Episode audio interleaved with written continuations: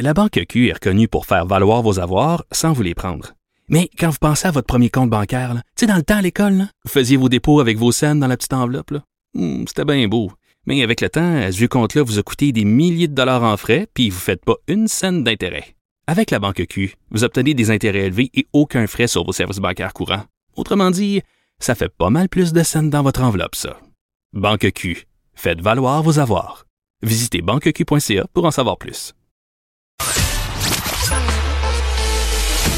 Préparez vos questions. Cube Radio vous offre les services juridiques d'avocats sans frais d'honoraires. Appelez ou textez. 187 Cube Radio. Cube Radio. 1877 827 2346.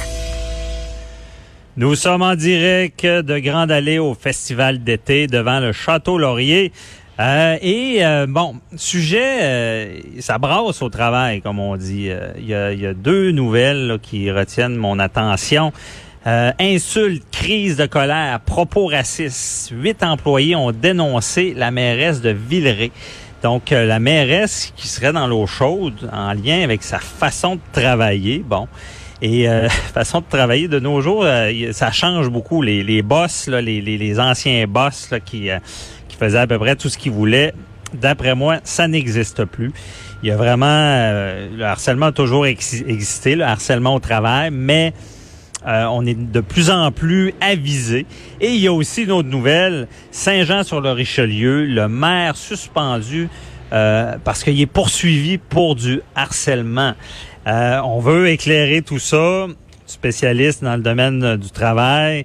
Maître Marianne Plamondon est avec, est avec nous. Bonjour, euh, Maître Plamondon. Bonjour. Merci d'être là. Euh, on a besoin de vos lumières parce que ça, ça brasse au travail, comme on dit. là. Euh, est-ce que, premièrement, là, bon, le harcèlement au travail, est-ce que ça existe?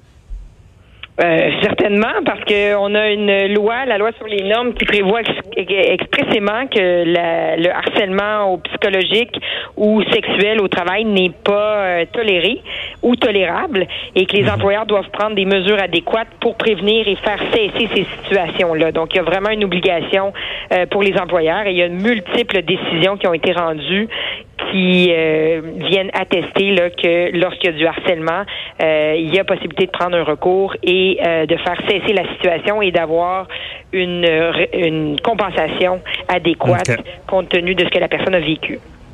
Pour nos auditeurs, là, parce que des fois, le harcèlement, ça peut être sournois. Ça se manifeste comment, Maître Plamondon, le, le harcèlement?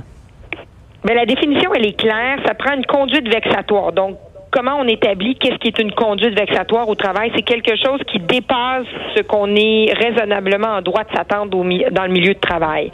Donc, ça va être des gestes hostiles euh, qui sont euh, inappropriés euh, et qui, par leur répétition, deviennent vexatoires. On va prendre souvent le test de la personne raisonnable. Donc, la victime raisonnable placée dans les mêmes circonstances, est-ce qu'elle conclurait qu'elle fait face à une situation qui dépasse le cadre habituel du travail. OK. Et euh, mais on comprend bien justement une définition, mais la personne qui est au travail, des exemples concrets, là, euh, est-ce que euh, si mettons un employé qui, qui, qui, se fait faire une déclaration d'amour par, par un, un est-ce que c'est du harcèlement, ça? Ben si c'est une déclaration d'amour, non, c'est pas du harcèlement comme tel. Premièrement, il n'y a pas le, critère de répétitivité. L'autre affaire, c'est pas une conduite vexatoire. La première, lorsqu'on pense qu'on fait face à une situation de harcèlement, la première chose, c'est de dire au présumé harceleur ou à la personne qu'on trouve qui nous harcèle, c'est de dire, ben, j'aime pas ton comportement, s'il te plaît, arrête, arrête ce comportement-là.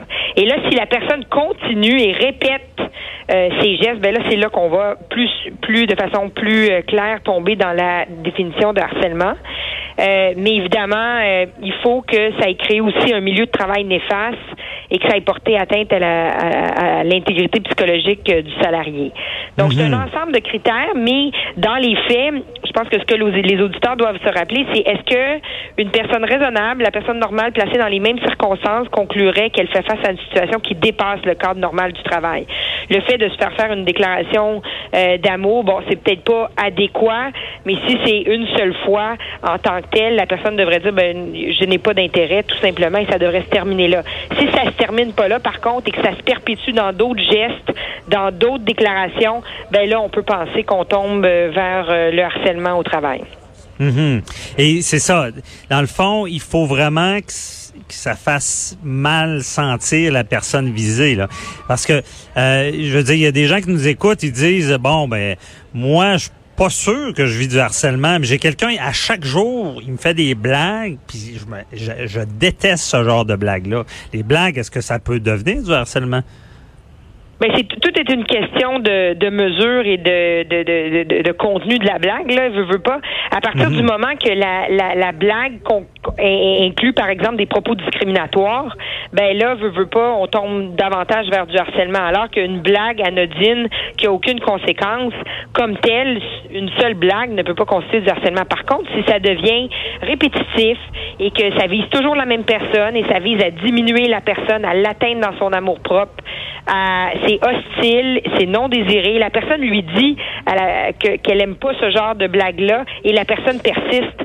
Là, on peut tomber dans une situation d'harcèlement psychologique. Hmm, OK. Vraiment répétitif, on se sent pas bien. Euh, et une fois qu'on se rend compte, OK, on identifie c'est du harcèlement. Euh, on, on, le dit à la personne. Puis là, si ça fonctionne pas, qu'est-ce qu'on fait? La plupart des maintenant en fait la loi sur les normes prévoit l'obligation pour toutes les organisations d'avoir une politique en harcèlement pour prévenir et faire cesser. En vertu de cette politique-là, on prévoit qu'on peut porter plainte à l'employeur et l'employeur a le devoir de faire la lumière sur les faits et déterminer si oui ou non il y a du harcèlement et prendre les mesures raisonnables pour que ça cesse. OK. Mais qu'est-ce qu'on fait si euh, dans, dans une petite PME là? OK, je comprends bien. Dans des grandes institutions, ça va bien aller. Il, va y avoir un, protocole. Mais quand le celui qui, qui, fait du harcèlement est notre patron direct, c'est vraiment une petite entreprise, euh, à qui on s'adresse? Ben à l'heure actuelle, si on regarde les meilleures pratiques en matière de politique d'harcèlement, lorsque c'est le patron, normalement, on ne devrait pas avoir à porter plainte au patron comme tel, mais plutôt aller euh, au-dessus ou à quelqu'un euh, qui, qui, qui n'est pas en ligne directe avec ce patron-là. Donc, même dans les petites organisations, on a prévu des mécanismes pour aller directement au conseil d'administration de façon à ce que euh, l'enquête soit tenue par des gens qui sont pas sous le joug du patron en question, parce qu'autrement, les gens sont comme un peu en conflit d'intérêts. Mhm. Euh, mais pour ceux qui n'auraient pas ce genre de politique-là, là, qui est au dernier, euh, dernier goût des dernières pratiques, là, euh, il y a toujours le recours en vertu de la loi sur les normes du travail euh, qui est prévu à 123.6 avec la définition qui est prévue à 81.18 de la loi sur les normes et qui prévoit la possibilité de faire une plainte. À ce moment-là, il va y avoir une enquête sommaire de la part de la Commission des normes du travail, de la santé et de l'équité au, travail.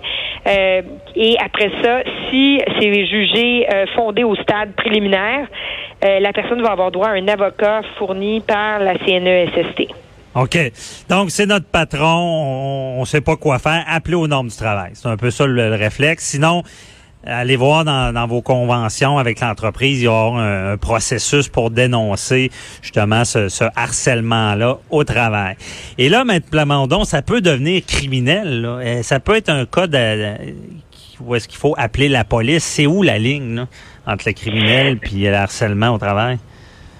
Ben, il y a une décision qui est connue là, qui euh, en fait, c'était une, une employée qui, euh, elle, se faisait suivre le soir après le travail euh, et qui donc faisait l'objet de de, de, de, quelqu'un, d'un employé qui la suivait partout. Donc non seulement ça se matérialisait durant les heures de travail, mais également à l'extérieur. Dans un cas comme celui-là, effectivement, il faut appeler la police. Maintenant, lorsque les faits comme tels sont dans le milieu de travail, l'employeur a le devoir d'intervenir et de mettre en à tout le moins des mesures pour protéger la personne puis qu'elle se sente pas euh, euh, intimidée au travail mhm. en tout temps. Là.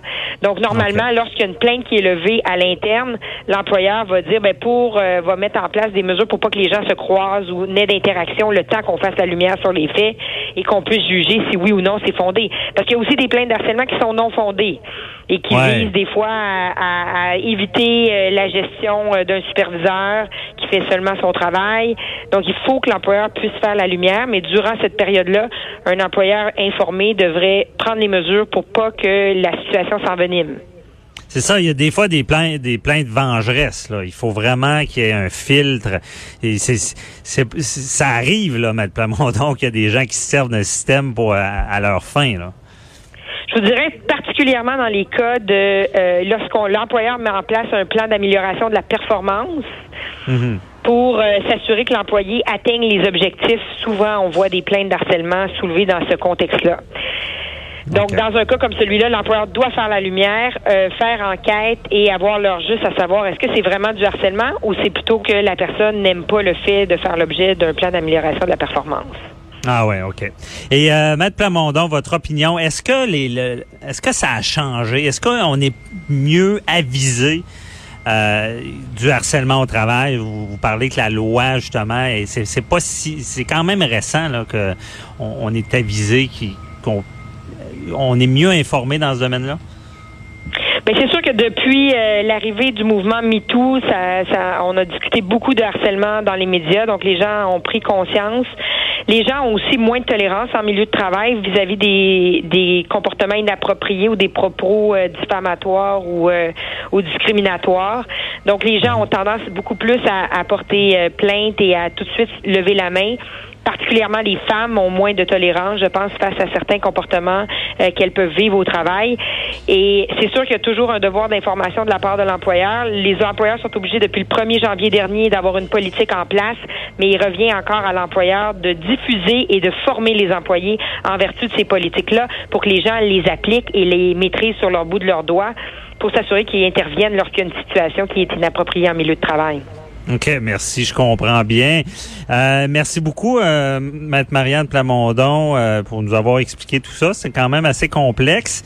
Et euh, on se reparlera pour un autre dossier. J'aimerais vous entendre éventuellement sur la loi 21, sur la laïcité. J'imagine qu'il y a beaucoup de choses à dire. donc, merci, puis je vous souhaite une belle journée. Merci, au revoir. Bye bye. Au retour, on parle du Canadien avec Patrice Ouellette.